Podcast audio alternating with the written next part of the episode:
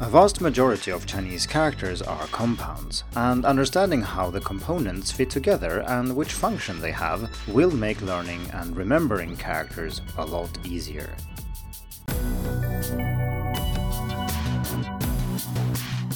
Hello, and welcome to the Hacking Chinese podcast. In this week's episode, we are continuing our journey into the Chinese writing system, and this is the third part in a series. So, if you haven't listened to the previous two parts, which is episode 54 and 55, I strongly suggest that you listen to those first. In episode 54, we talked about Chinese characters in general, and in episode 55, we talked about the basic building blocks, the characters that really can't be, or at least shouldn't be, broken down into smaller units. So, the basic idea here is that learning Chinese characters is much easier than many people think because we are not talking about learning thousands of unique images or unique shapes that mean certain things. Instead, we're looking at a limited number of building blocks and how those are combined. So, so far, we've looked at the basic building blocks, that was the previous episode, and now we're going to look at compounds. So, how can we combine these basic building blocks and form more complex characters? The first thing I want to do is to clarify what a compound is so that that is clear even if you haven't studied Chinese for a very long time. And when I say compound here, I mean a character that consists of other characters essentially, or at least it uses other characters as components. And there are other ways of combining characters in Chinese, and you have probably seen some of these even if you started learning Chinese yesterday. So, for example, we also combine characters to form words. So, for example, the word for China is 中国, and that consists of two characters, 中 and 国, and that is not what I'm talking about here.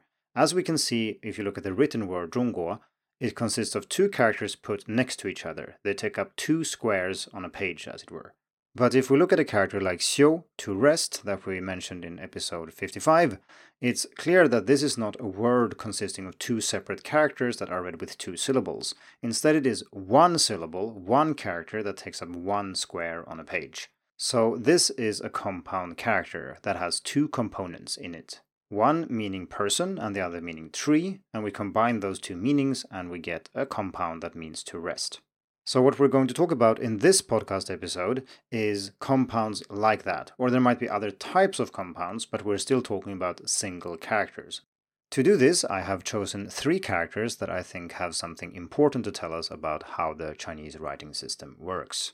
And as usual, when it comes to the podcast and Chinese characters, I can't write Chinese character in the audio. So if you want to look at the characters I'm talking about, I suggest that you head over to Hacking Chinese and check out the article related to this episode. I will, of course, make sure that this episode is worthwhile, even if you're not looking at the article. I just want to mention that it is there. So, the three characters I've chosen is Hao, good, which consists of two components. We have Nu, woman, and then we have Zi, son or child. The second character is Ma, mother, which consists of two components as well. One is Nu, here again, woman, and then it's Ma, horse. The third character is Yin, which means reason or cause, and it consists of two components. We have Wei, which is enclosure, and then we have Da, which means big. So, what do these three characters have to tell us about the Chinese writing system?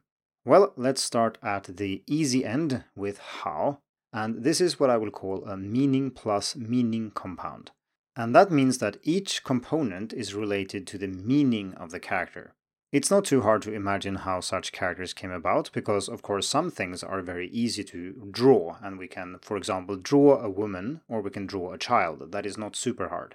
But how do you draw a concept like good? Well, it's not that easy, right? But you could achieve it by writing characters that mean good things or things that you think are good. So, for example, by writing Nu, woman, and Zi, child, next to each other, we indicate that we mean something good. So, this character then came to mean good. The same is, of course, true for the character Xiu, to rest, which consists of a person and a tree. And it's not too hard to understand that a person resting beneath a tree or in the shade of a tree means rest. Or at least once we know that, remembering that character becomes a lot easier. At least if you already know the building blocks. And here we get back to what I said earlier. Knowing the building blocks reduces learning Chinese characters to a process of combining things you already know. And that is much easier than learning entirely new things. This doesn't necessarily mean that you can guess the meaning of the compound just by looking at the components. For example, it could be that person and tree maybe means woodcutter or maybe a wooden figurine of some kind, and there is no way to know that. But once you know that it represents a person resting in the shade of a tree, remembering how to read and write that character becomes a lot easier. And sometimes you could even guess what it means without looking up the character. For example, what do you think two trees together mean? Well, a group of trees or a forest. And we also have a character with an additional tree in it, which also means forest. And together they form the word senlin, which is the normal way to say forest in Mandarin. But that is a word, and we will talk about that in an upcoming episode. So let's talk about a few compounds that you might have learned, or if you haven't, you will learn them very soon because they are extremely common. The first one is Ming, which means bright, and it consists of sun and moon combined. So, two bright objects that form the word for bright. That is not too hard to understand, and it's also quite easy to remember. Next, we have Jian or Jian, which means between or gap, depending on how you read it. And that character consists of door plus sun. So you can imagine the sun shining through a crack in the door or through a door opening. And that is also not too hard to understand, and once you know it, it is much easier to remember how to write the character. Our third example is nan, which means male, and it shows a field, and then under that a plow, which nowadays means force. And that association is not too hard to get in an historical context either, because of course, plowing fields was associated with men. The fourth example is an, which means peace or quiet and consists of a woman in a building. And it originally meant to sit quietly, and today it's just used to mean peace and quiet in general. Our last example is Ming, which means name, and it consists of xi, evening, and ko, mouth. And this one is not immediately obvious, but if you think about it, names are used to identify yourself or other people when it's dark, so at night. And of course, you say this with your mouth. So that is the association that one is built on. So the point here is, of course, that in all these characters, the components contribute to the meaning of the character itself. And this is the point where many students, and sometimes teachers and educators too, stop they assume that all components contribute meaning to the compounds they are in, and this is not the case. It's actually quite rare. So let's have a look at a very common character that most people learn in the first week of class, which is ma, mother. So this compound consists of two components, just like the other ones we have looked at, and one of them is nu, woman, that we have looked at before, and the other one is ma, horse. It's rather obvious how woman is related to mother, but it is much less clear how horse is related to mother. And if you think that this is a meaning plus meaning compound, you will be a bit puzzled here. So, what is the connection between horse and mother? The answer is that we probably need to look at a few other characters to make this clear. And if you're a beginner, you may have seen at least two of these. And the first one is the question particle ma, which consists of a ko, mouth, and then a ma, horse. The second character is ma, which means number code, and it consists of shi, stone, and then ma, again, horse. So the interesting thing here, and the thing that you're meant to notice, is that ma occurs in all these characters. Not only that, but all these characters are also pronounced ma with some tone. It's not the same tone, but it's the same syllable. And if you just look at these examples, you might think, oh, that's a nice coincidence. But of course, it isn't coincidence at all. And if you looked at a lot more characters, you would find that this is a pattern that actually underlies almost all Chinese characters. So it's very far from being an exception. So the real answer is that these characters are not meaning plus meaning compounds. Instead, one of the components contributes sound. It is there because of the way it is pronounced, not because of what it means. Let's see if we can make sense of how these characters came about and imagine what it might have been like. So, back then, before we had a well developed writing system, people could of course talk because humans have been talking for a very long time compared to how long we've been able to write. So, there were naturally lots of words we had in the spoken language but that we couldn't write. And one very convenient way of writing down a new word is to simply take an old word that is pronounced the same way. And if we would do this consistently throughout the language, we would get what's called a syllabary. So essentially, we have one symbol that is used for a specific syllable. So any word that is pronounced with this syllable uses the same symbol. We could even go further than that and create something that would be, you know, a Chinese alphabet almost. And that would be if we then let one of these symbols stand in for not a syllable, but for an individual sound. Maybe m here. So we let the character ma stand in for m. And then we could gradually develop an alphabet where we use this. Now, this is obviously not what happened in Chinese, because then we would have an alphabet and we don't.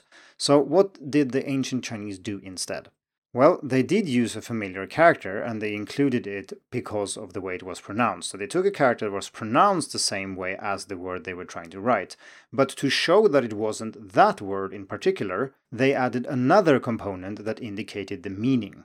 So if we look at the character for ma, mother, which we have woman and horse, woman here obviously is pointing towards the meaning of mother, and ma, horse, refers to the sound. So you can think of these compounds as that character which is pronounced like ma but is related to mother, i.e., ma.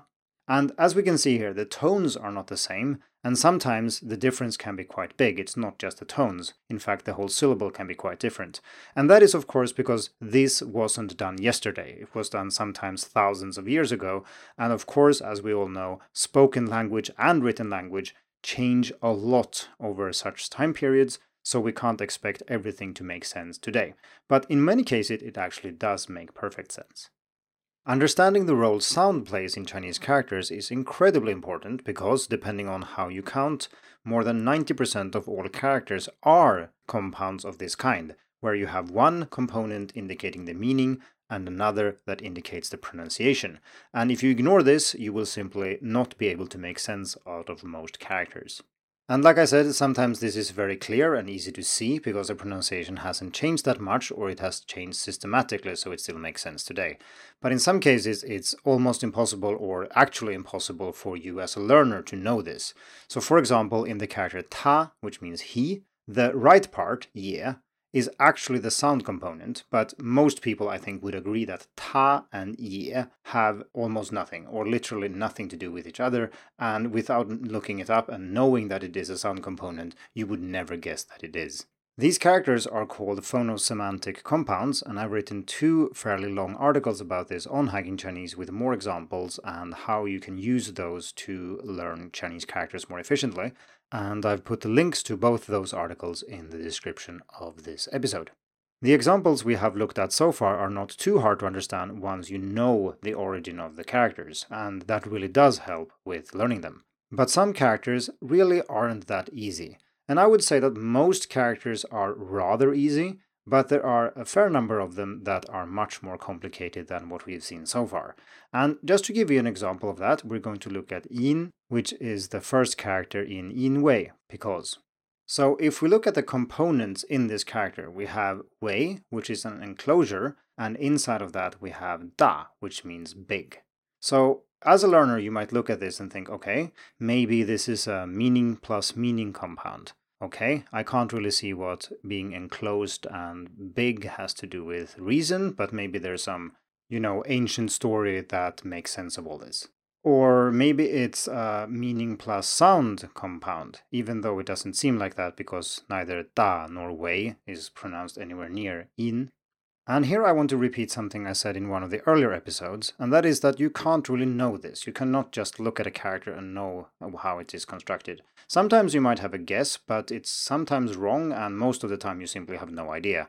So what you do is you look it up, and I recommend using Outlier Linguistics Dictionary of Chinese Characters, that I also talked about in an earlier episode, and that I also have a review of, and I'll put a link to that in the description as well. To understand yin, we need to look at a new type of component that I haven't talked about before and that I've kind of merged with the meaning component. But it is actually separate, and that is the form component. So a form component is a component that relates to what the character depicts. And da here is a very good example of that, because da originally showed a person with outstretched arms, which stood in for an adult person or just person. Today, of course, we know it means big. But in most characters, if it appears as a component, da actually doesn't mean big. Rather, it refers to its original form, what it originally indicated, which is a person. And that is what a form component is. So, to understand how the character yin works, we need to think of da as person, not big. So, that's the first step. We also need to take into account that this character is quite old, and that means that it might have changed meaning many times over history and gradually evolved. And to begin with, this character actually meant clothed person, which is quite easy to see if you look at the old forms of the character. It essentially looks like da, a person, with kind of an outline on it, representing the clothes. And again, I've put images that show this in the written version of this episode, so head over to Hacking Chinese if you want to have a look at that. And for reasons I'm not entirely clear about, the clothed person then evolved to mean rely on, which then came to mean reason cause. Sometimes these chains of extensions make sense intuitively, and sometimes it's rather, you know, not obvious. Outlier neatly presents these as a kind of tree in how the meanings evolved and how they extended to each other, which is very nice if you want to make sense of this kind of thing. It should be immediately apparent that this kind of thing is not just something you can figure out, and maybe it's not something you even need to know. Most native speakers don't know this, so if you ask a random person what is the origin of in, they will not be able to tell you. But of course, they can read and write the language perfectly well, which is what we are after here. So, what I'm saying is that sometimes the actual origin of the character might be extremely helpful, and sometimes it's just something that is very interesting, maybe if you're interested in characters, but it might not actually help you that much in understanding the character or remembering it. So, this means that we have a spectrum here, really. Some explanations of characters are very useful. You just need to see them once, and then basically you know that character if you knew the components before. And then we have characters that are sometimes hard to understand, even if you read a few paragraphs about the origin of the character. And in the next episode, we are going to continue looking at compounds and see how we can approach them and learn them as efficiently as possible. Because, like I said, most characters are compounds, so we need to be able to deal with them. But on the other hand, we don't want to spend all our time reading about etymology that doesn't really help us. So, how can we deal with the chaotic nature of Chinese characters? And if you want to know about that, I suggest you tune in to next week's episode. Thank you for tuning in to the Hacking Chinese podcast. If you like this episode, please share it.